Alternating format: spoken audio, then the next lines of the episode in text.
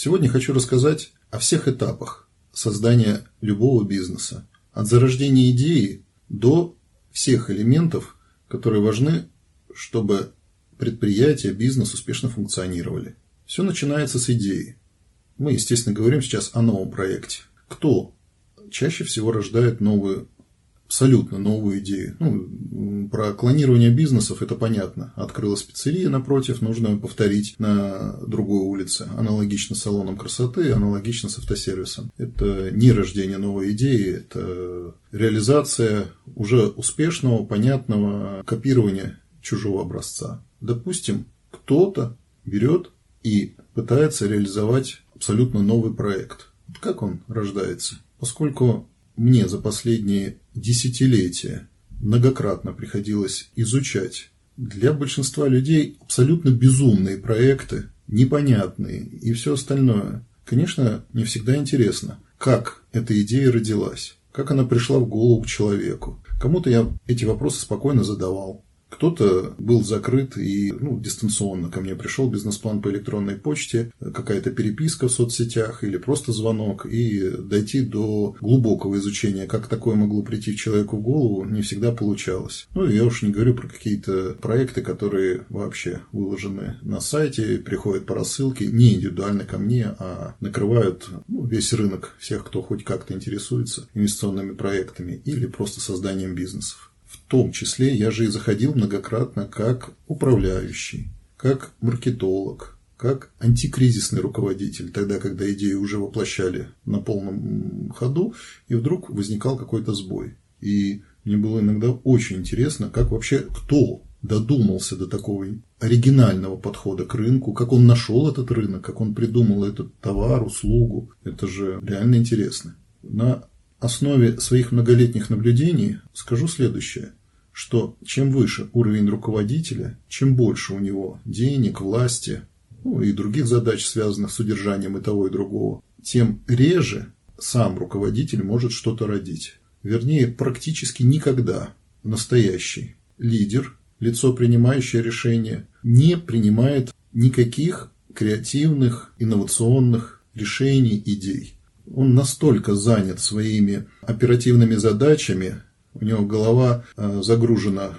тому позвонить, этому передать информацию, с этим договориться, э, у этого забрать деньги, этому заплатить. Там технологические вопросы, э, технические вопросы. Их чем выше уровень, повторюсь, тем этих вопросов больше. Иногда их тысячи разных задач, которые человек в течение месяца постоянно решает. И даже если вот прям в упор он будет видеть, что вот здесь можно там что-то сделать или что-то родить, в большинстве случаев он отвлекаться на это не будет. Как рождаются идеи? Соответственно, к этому человеку, скорее всего, приходит кто-то из помощников и говорит, вот я тут вижу что-то, что-то. Он может на первом этапе его даже быстро оборвать и сказать, иди проработай эту идею и зачем она нам нужна и зачем она лично мне нужна.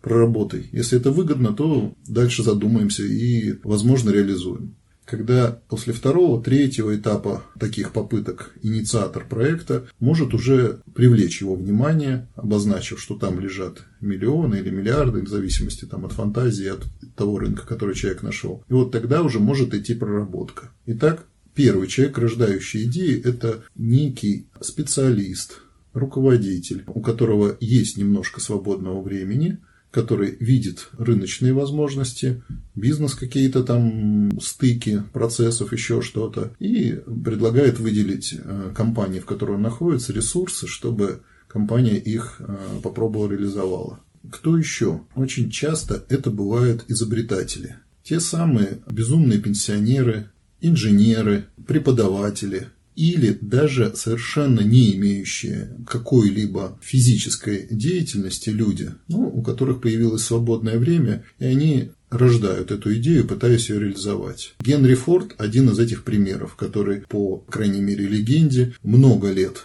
до 39 сам у себя в гараже пытался создать двигатель внутреннего сгорания, и у него было огромное желание потом э, всех людей посадить на машины. Когда у него это получилось, он нашел инвестиции и реализовал свою мечту, посадил всю Америку на автомобили. Всем известная история. Следующий. Это могут быть люди, имеющие ресурсы, огромное свободное время из, я бы их так назвал, богатые бездельники. Чаще всего, конечно, такие э, люди э, рождают какие-то философские концепции, тот же Карл Маркс, Сократ и так далее жизнь их настолько расслаблена и настолько свободна, что они могут десятилетиями, естественно, уж годами, само собой разумеется, сидеть и что-то придумывать, изучать общество, изучать психологию людей, читать книги. Конечно, мы все им завидуем, ну и когда они что-то рождают интересное, бывает, что это приносит пользу обществу. Ну, в большинстве случаев то окружение, к которому они со своими идеями приходят, если они не формализованы в какой-либо книге, бумаге и все остальное, естественно, над ними просто смеются. За редким-редким исключением в их окружении может найтись человек, действие, предприниматель, тот же изобретатель технический, который увидит, услышит в их абстрактных безумных размышлениях какую-то логику, какую-то пользу. Что из этого можно реализовать? Это вкратце я охарактеризовал. Из этой же серии примерно вся молодежь, безумные студенты и так далее, у которых есть кто их кормит, кто им дает возможность сейчас смотреть на мир широко открытыми глазами и видеть некие возможности, где что-то можно придумать. Так рождается несколько способов идеи. После этого с этой идеей чаще всего подхватывает ее тот, кто обладает хотя бы внутренней психологией, желанием эту идею реализовать.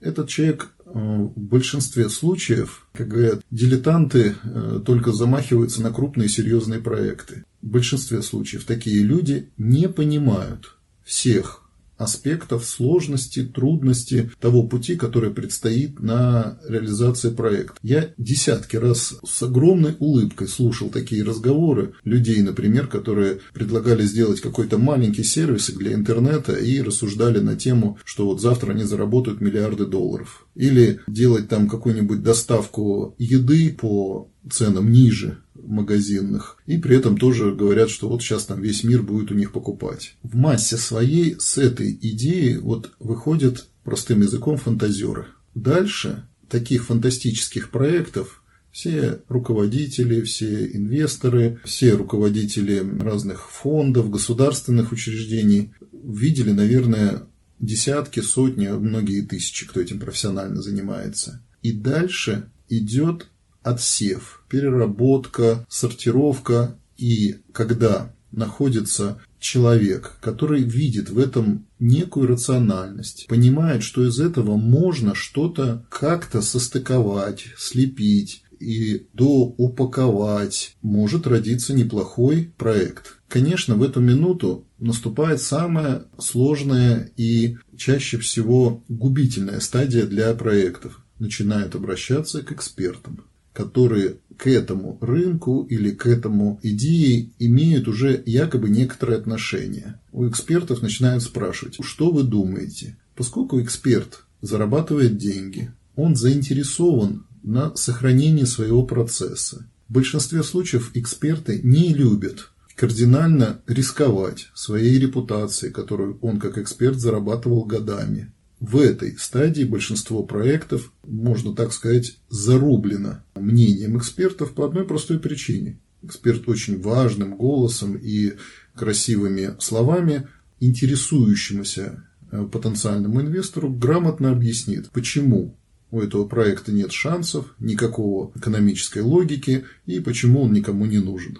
Так я наблюдал сотни раз даже очень здравые, хорошие идеи были похоронены практически мгновенно мнением экспертов. Дальше если инициатор проекта обладает недюжей энергией, желанием, вот, наверное, такой хрестоматийный пример – создатель сети KFC. Про него, наверное, практически уже десятки раз я в разных фильмах слышал, что у него там тысячу с чем-то было переговоров, когда он решил рецепт приготовления куриных крылышек продавать не имея ничего, ездя на своем автомобиле, ночуя на заднем сидении. В большинстве случаев, я уверен, что владельцы ресторанов смотрели на него как на абсолютно сумасшедшего человека, который приезжает и говорит, я вам продам рецепт, вы мне за это будете платить. Они рецепт услышали, многие думают, даже, даже если подумали, что это что-то рациональное и хорошее, просто добавляли в меню себе еще одну строчку и пытались там это, его рецепт использовать. Если это шло, они потихонечку их продавали, там, назвав рецепт как угодно. Не шло, забывали о нем, он же смог пробиться, договориться с каким-то ресторатором и реализовать свой задуманный концепт, который развился в итоге в крупный серьезный бизнес. Я его принял как хрестоматийный пример, насколько у человека было огромное желание и безумное состояние добиться своего. Дальше, когда этот, будем так говорить, проект доходит вот как у этого человека до того, у кого есть некие ресурсы, и кто-то ж выступил его инвестором, кто-то в его идею в итоге поверил и сказал, да, давай попробуем. Этот человек принял на себя риск. И эти самые сложные, самые важные моменты принятия риска дальше подразумевают создание полноценного проектного управления. Про проектный менеджмент мы уже много раз говорили, и вы можете послушать о проектном менеджменте и о проектном менеджере в других подкастах.